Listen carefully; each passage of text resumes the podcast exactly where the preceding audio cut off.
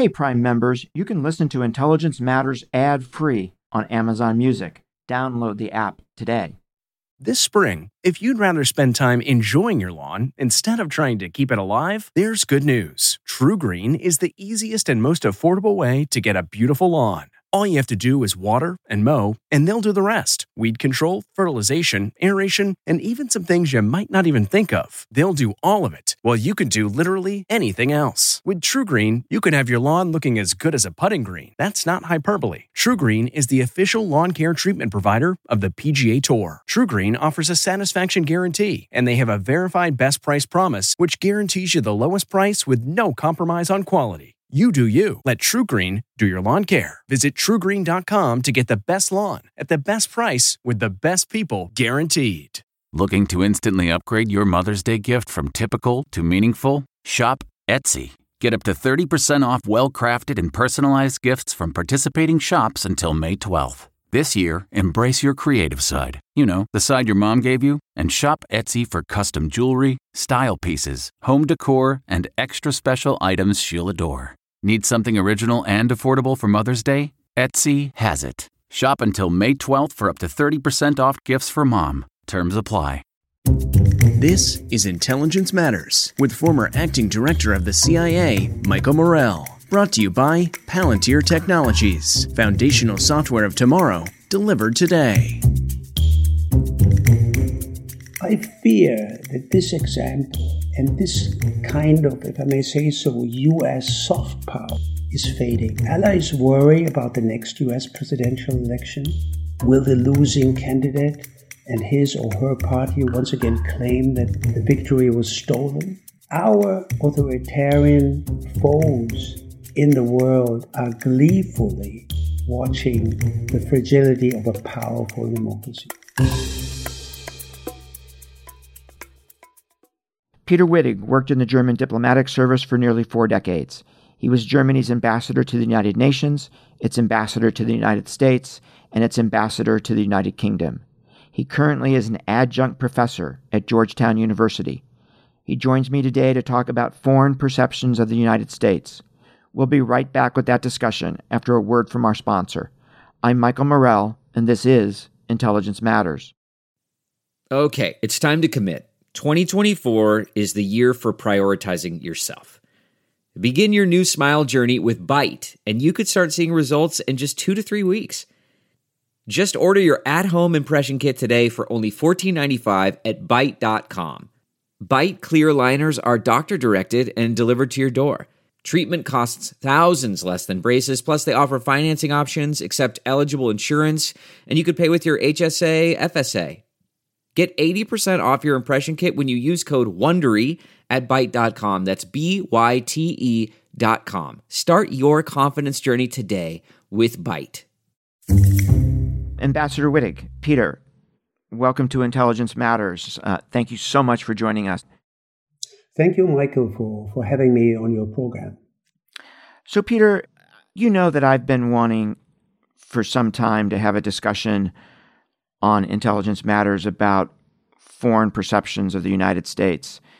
And quite frankly, I can't think of anyone better placed than you to have that conversation with. Your time in Washington, your time in London, your time in New York, all your contacts around the world give you, I think, more insight into this question than really anybody else I can think of you obviously have your own perceptions, of course, but you also have, I'm sure, gotten a very good sense of the perceptions of many other folks around the world as well. I also want to just start by saying that I hope we can talk about foreign government perceptions of the United States, not necessarily public perceptions, but if you want to bring public perceptions into the discussion, please do. Let's just make clear that we're making that conscious switch from public to government and back and forth.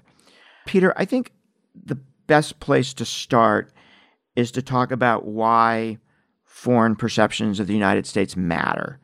You know, why should Americans care? Why should my listeners care?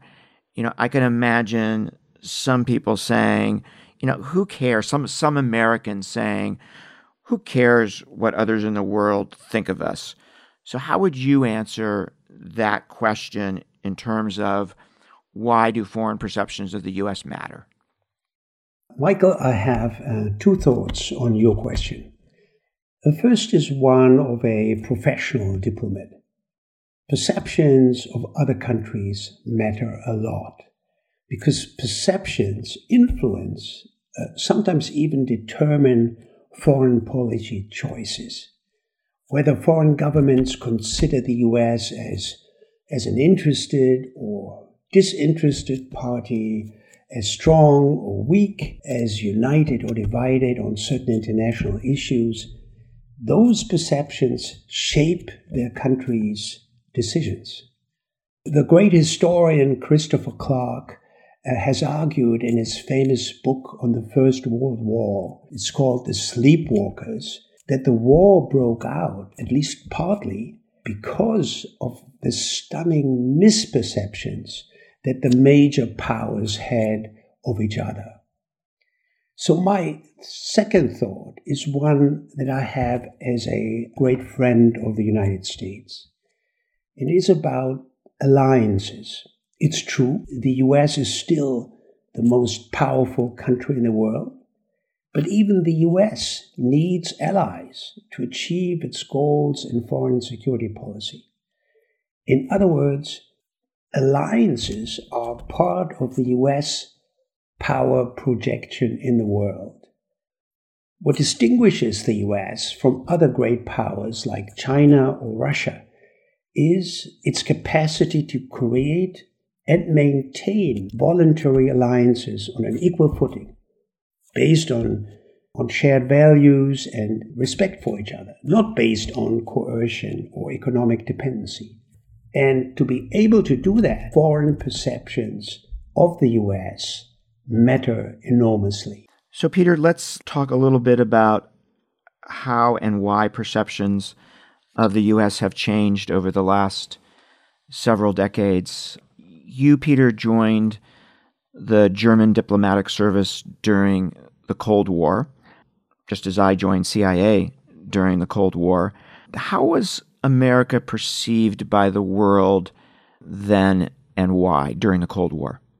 Well, when the Second World War ended and the Cold War started, the US took a seminal, enormously consequential decision.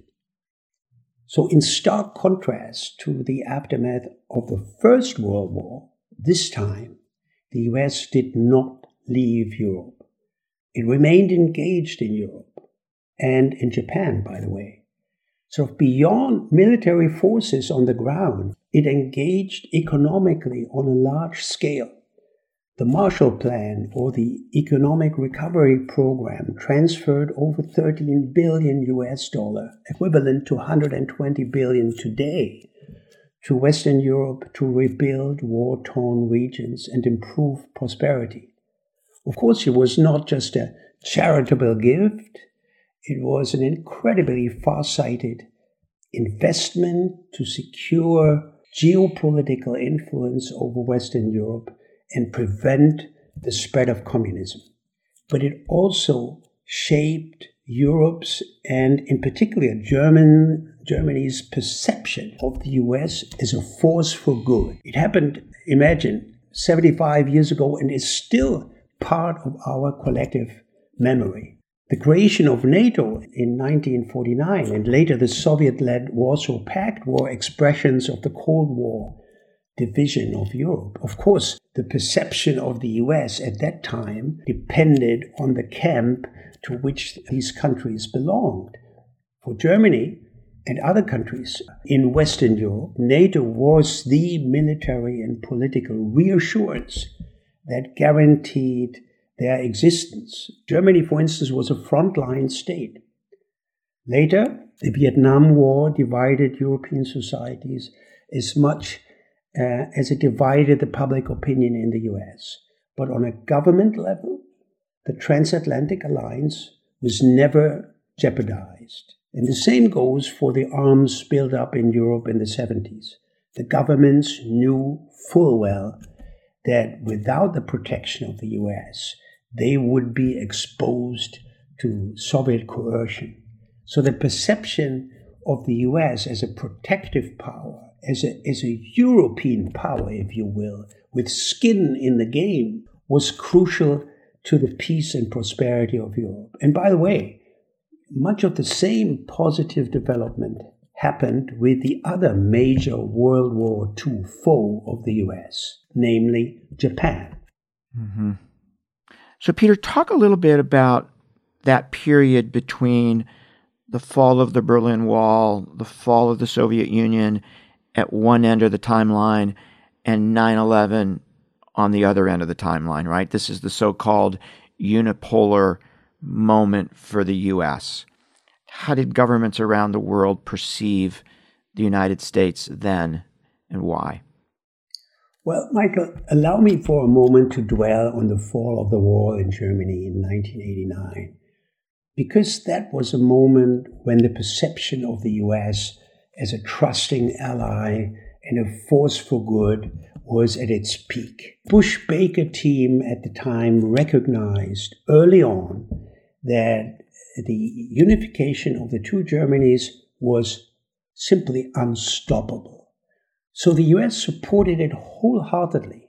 Instead of resisting it, and that was the first instinct understandably, in a way, of France and Britain, the US administration tried to steer the inevitable in the right direction, embedding the United Germany firmly in the Western fold.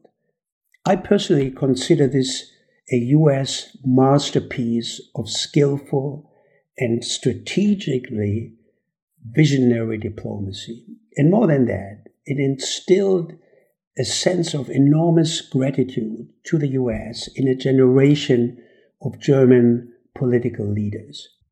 To your question on the unipolar moment, indeed, after the collapse of the Soviet Union in 1991, another really pivotal historical moment, the clear perception was there's only one superpower left.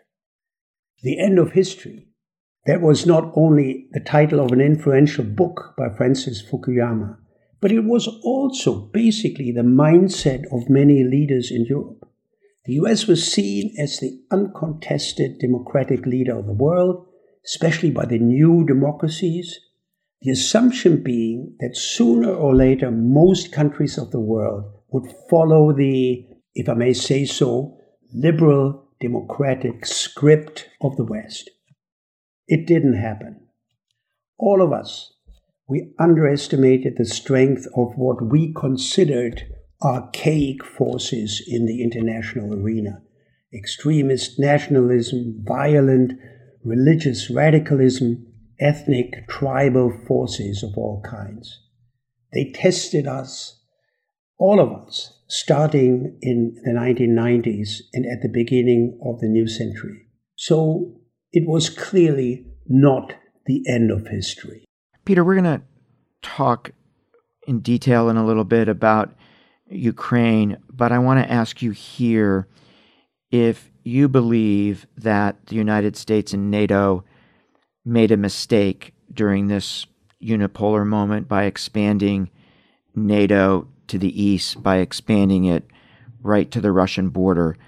I wonder what your thoughts are on that question. There's a lot of discussion about that today. You know, would would today be different if we had taken a different course with post-Soviet Russia? Would we be better off, or would we be worse off? What what what are your thoughts on that question? Michael, you're right.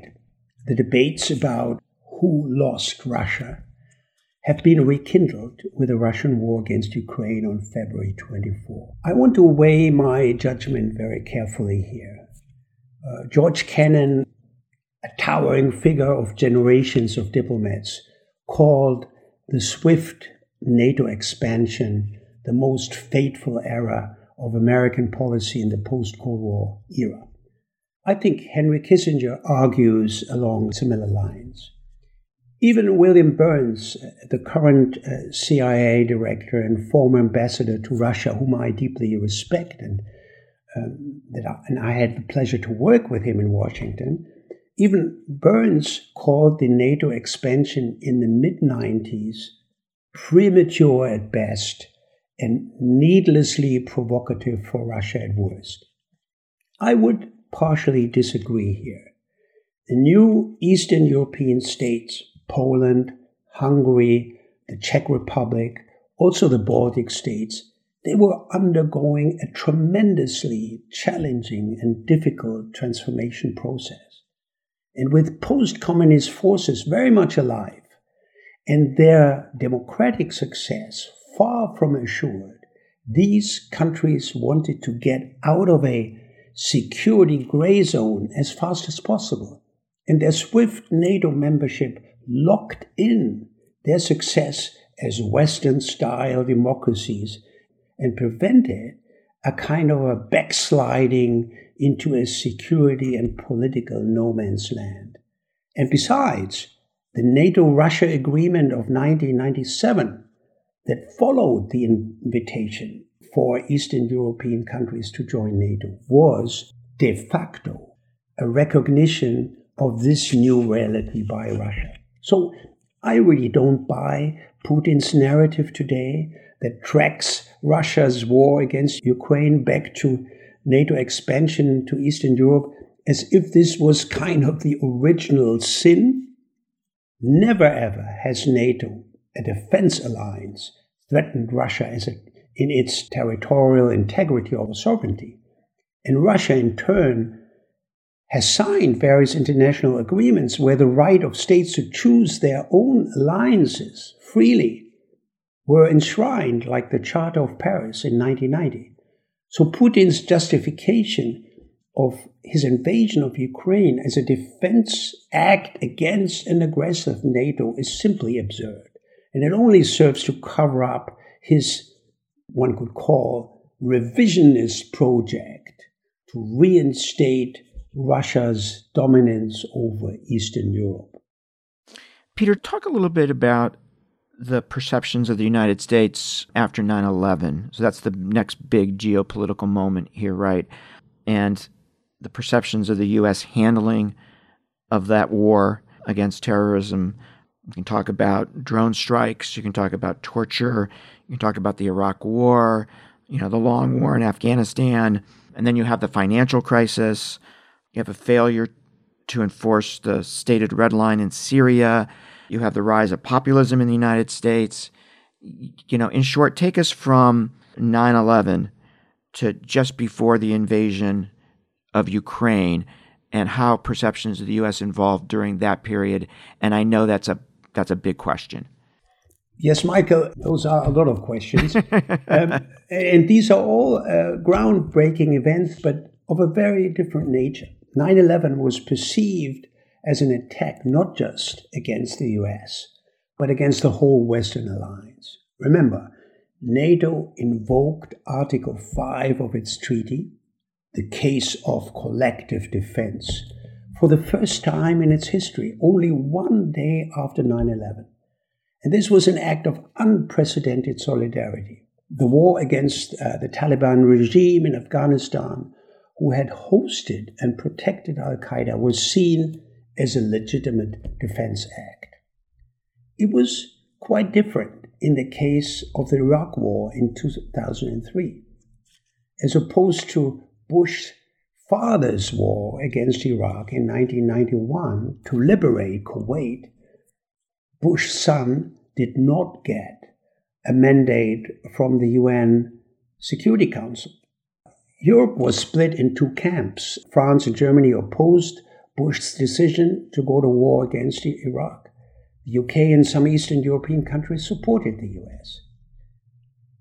But it left scars in the alliance. The debate was about legitimacy of the Iraq war, but also about the effects of military interventions in the Middle East.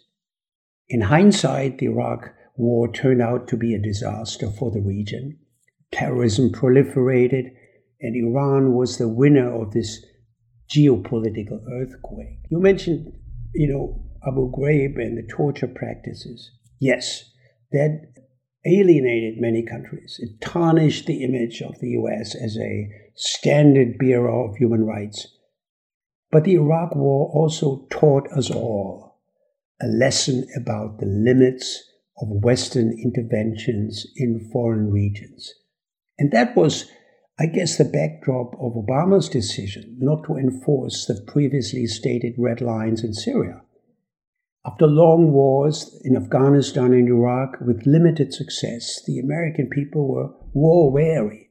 And I think European leaders understood that. I think they were less critical of this US retrenchment from the international scene or from parts of the world than the US political class or the think tanks in Washington. Although European allies complained about the hastiness of the withdrawal from Afghanistan in September last year. We're going to take a quick break to hear from our sponsor, and we'll be right back with more of a discussion with Peter.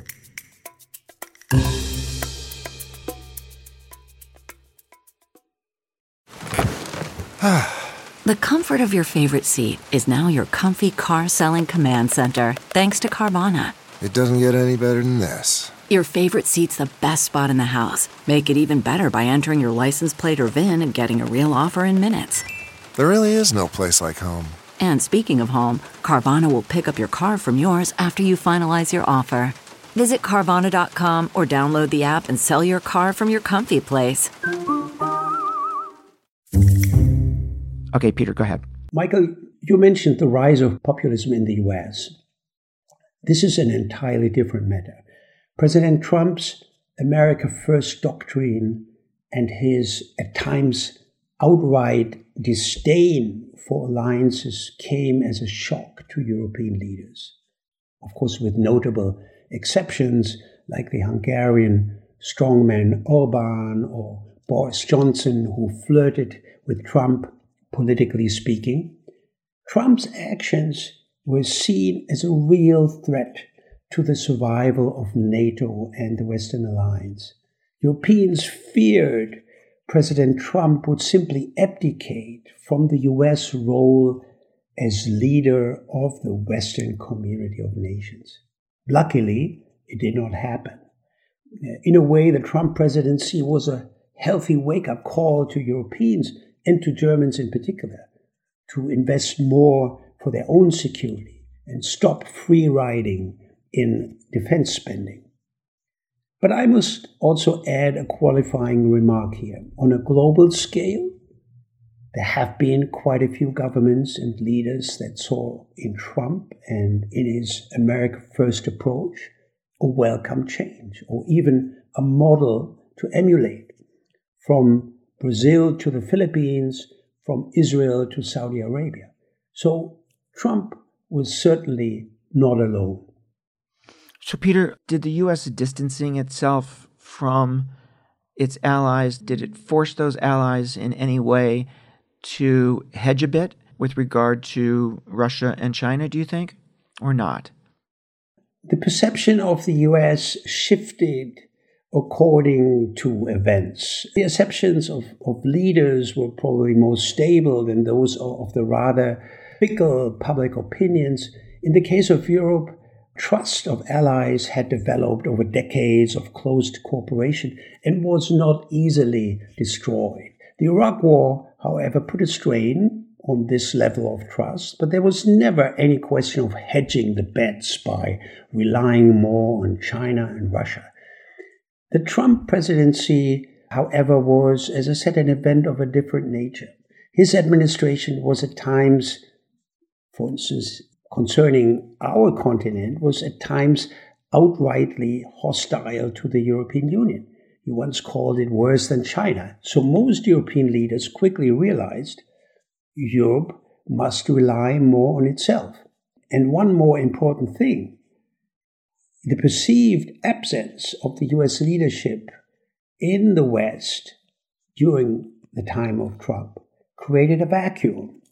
Russia and China tried to step in and fill the gap in Europe, but also in Latin America, Asia, and the Middle East. So, Peter, let's shift gears here and talk about Ukraine.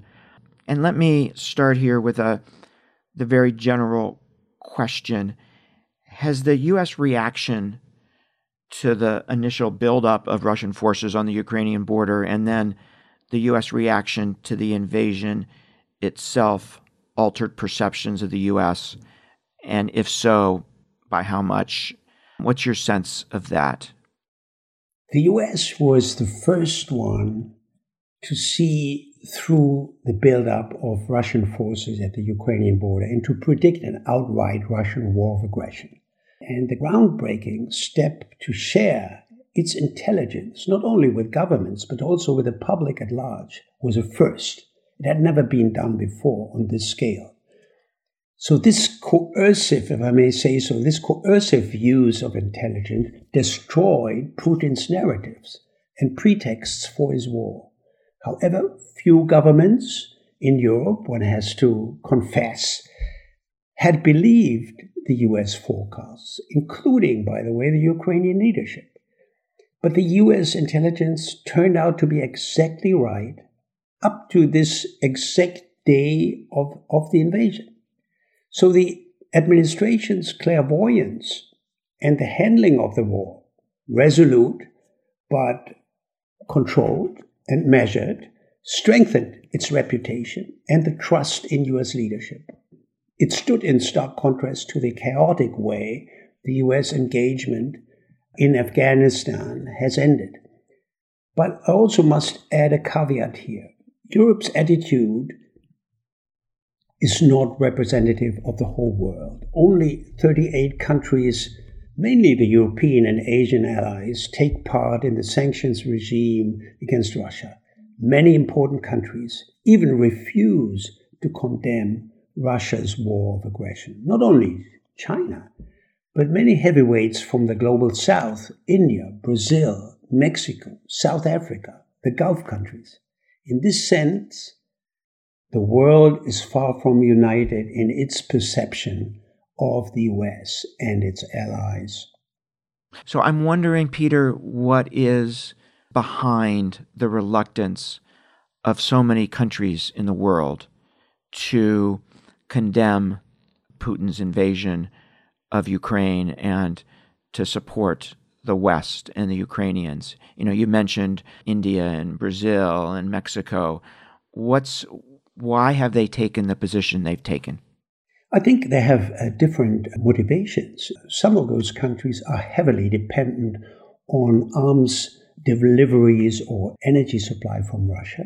Others just don't think that the Ukraine war or the conflict in Ukraine is relevant for them. In their eyes, it's a far away European thing. And you know, others uh, just don't want to belong to the Western camp. They want to stay out of that conflict and be sort of neutral. They think it will be to their detriment if they join the Western camp. So their motivations are, you know, manifold and, and different for, for each of those countries who have not joined us in resisting Russia's aggression. Peter, I'm going to ask a broader question to you in a minute about China, but at this point, let me just ask to what extent has China's support for Russia's invasion of Ukraine damaged the EU's relationship with China, you know, which is a critically important relationship for both China and the EU? Do you have a, a sense of that? Well, yes. China's reaction uh, to Russia's invasion has indeed important repercussions in Europe. Uh, Europeans begin to shine a much more critical light on China as these two authoritarian regimes have formed an alliance. Companies doing business with China are facing increasing headwinds from their domestic public opinions in Europe, but also from their governments. Now the European Union will be more outspoken and critical on China related issues like Taiwan, the Uyghurs in Xinjiang, or Hong Kong. In my view, my personal view, China has committed a colossal error in promising Putin a friendship with no limits, as it was called, when the two leaders met. I assume now many top Chinese officials are already regretting it. Uh, they must have been shocked by Russia's surprisingly poor military war performance. But my assessment is that Beijing will be very careful not to be dragged into the Russian imbroglio and be very careful to avoid US and European sanctions. And that means, I guess, China will neither choose to be an unconditional ally with Russia, nor will it abandon Russia as an important junior partner for China. We're going to take another quick break. We'll be right back with more Intelligence Matters. Stay with us. Delve into the shadows of the mind with Sleeping Dogs, a gripping murder mystery starring Academy Award winner Russell Crowe. Now available on digital. Crowe portrays an ex homicide detective unraveling a brutal murder he can't recall. Uncovering secrets from his past, he learns a chilling truth. It's best to let sleeping dogs lie. Visit sleepingdogsmovie.com slash Wondery to watch Sleeping Dogs, now on digital. That's sleepingdogsmovie.com slash Wondery. CarMax is putting peace of mind back in car shopping by putting you in the driver's seat to find a ride that's right for you. Because at CarMax, we believe you shouldn't just settle for a car, you should love your car. That's why every car we sell is CarMax certified quality so you can be sure with upfront pricing that's the same for every customer. So don't settle. Find love at first drive and start shopping now at CarMax.com. CarMax, the way car buying should be. Peter, as you look at Ukraine today, what concerns you most about the war there? And given that concern, given how you think about it at the moment, what do you think we, defined as NATO, need to do going forward here? Michael, my concern is that with all the admirable, heroic bravery of the Ukrainian armed forces and the weapons flowing in from Western countries, Russia is making gains in the Donbass, in the eastern part of the Ukraine, mainly because of its relentless artillery attacks. So we will be in for a much longer haul, I believe, months, maybe taking us well into the next year. This will be a protracted battle, a kind of war of attrition. Who will have the upper hand in such a fight? If the war disappears from page one of Western media, Putin is a ruthless leader. He will not accept defeat. So clearly, NATO countries need to step up uh, their support to help the Ukraine pushing back the aggressor. But at some point, the Ukrainians will have to decide what their war goals are. This is first and foremost, of course, a Ukrainian decision, but also NATO will have to reflect on the conditions of a possible ceasefire uh, and beyond. We're not at this point yet, but there uh, will be difficult choices ahead. Peter, as you think about where this might be headed, and I know this is a this is a tough question, but at this point, what do you think the outcome will ultimately be? And I know that might depend on policy decisions made in a lot of places, but what's your expectation for how this ends? Michael, a tough question indeed. Uh, it's difficult to tell. I tend to think that on the battlefield, in the end, neither side will be able to claim outright victory. But how does this change the world around Russia? Putin's Russia has started a brutal war of aggression against a sovereign nation. It has committed war crimes. It is responsible for tens of thousands of dead and wounded, of unbelievable destruction of cities, infrastructure, and cultural heritage. Not forget the many million refugees and an unfathomable suffering of the population. That will be the Russian legacy. So Russia will leave a wound in Europe's eastern part that will take generations to heal. Russia has also destroyed the post Cold War order. It's already history. We see, I believe, a Cold War 2.0 emerging in Europe. Western and allied countries will engage in some sort of containment strategy, a new enhanced military buildup, long term economic sanctions, political isolation of Russia, as long as Putin's regime remains in power. So Putin really has already lost the war. NATO has been reinvigorated, even traditionally neutral countries like Finland and Sweden are now joining. unimaginable you know, a while ago. The EU showed surprising unity and will beef up its defense. And the medium and long term effects of the sanctions regime, by the way, the most robust in history uh, against any major country, will cripple the Russian economy and drive talented young Russians out of the country. Putin will want to tighten the grip in his immediate neighborhood through an alliance of authoritarian regimes. This is part of his imperial project to resuscitate Russia's imagined glory of the past. Michael, I think it will not end well for Russia. Peter, I want to ask you two final questions here. As you think about the changing perceptions of the United States over the last several decades. Are there any broad lessons, broad themes that jump out to you?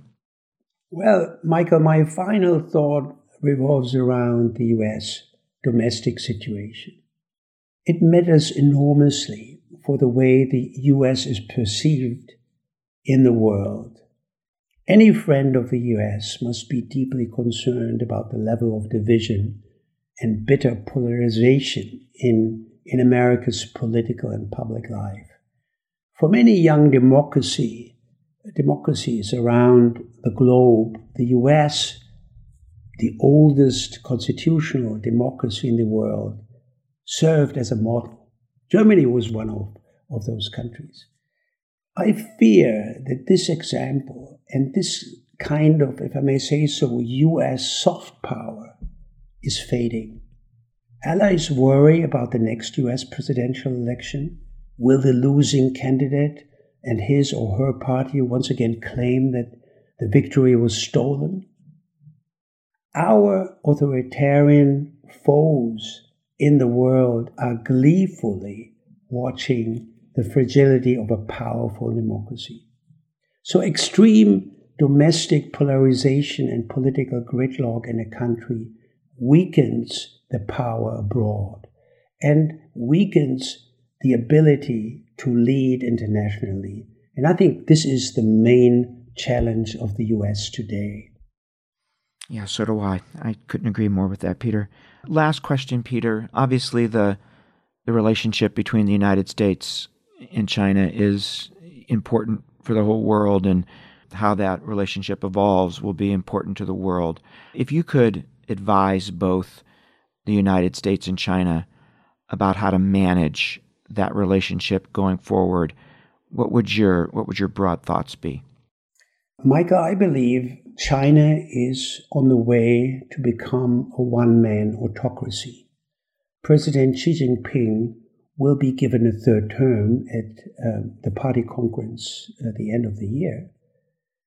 It is likely that he plans to stay for life. Uh, China has once again become more ideological. The influence of the Communist parties on the rise on political and security issues at home and in its neighborhood. Beijing is ever more assertive, even coercive. Economically, it is flouting the international rules and practices. All of this is not good news, frankly. But it becomes clear the most strategic future relationship of our time is the one between the US and China. It's decisive for the whole world. Europe's interest here is not to enter into an ever more dangerous spiral of conflict between the two superpowers with no exit or uh, without any off ramp. The way forward, I believe, is for the US and the European Union to team up, to face China together from a position of strength, to contain it where needed in security issues, for example, but also to cooperate with Beijing where we need China's contribution, be it to tackle climate change or to cope with, whole, with global health issues. The US and the European Union have made some headway. Uh, they created a joint European US Trade and Technology Council to coordinate our policies in relation to China. But we need a more comprehensive approach, a joint approach to calibrate our China relationship wisely between cooperation, competition, and conflict.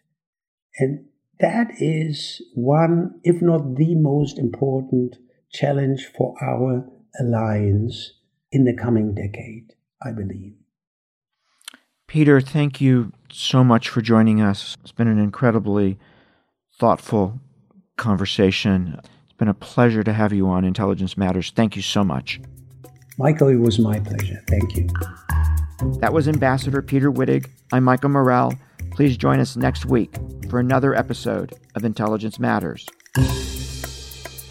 Intelligence Matters is sponsored by Palantir Technologies, foundational software of tomorrow, delivered today. The show is produced by Olivia Gazis, Jamie Benson, Paulina Smolinski, and Ashley Armstrong. For more from this week's show, visit CBSNews.com. Intelligence Matters is a production of CBS News. I'm CBS News correspondent Major Garrett, host of the podcast Agent of Betrayal, the double life of Robert Hanssen. During the Cold War, FBI agent Robert Hanssen traded classified secrets to the Kremlin in exchange for cash and jewels. In the podcast, you'll hear from Hanssen's closest friends, family members, victims, and colleagues for the most comprehensive telling of who Robert Hanssen really was. Binge the entire series now. Agent of Betrayal, the double life of Robert Hanssen is available on the Wondery app, Amazon Music, or wherever you get your podcasts.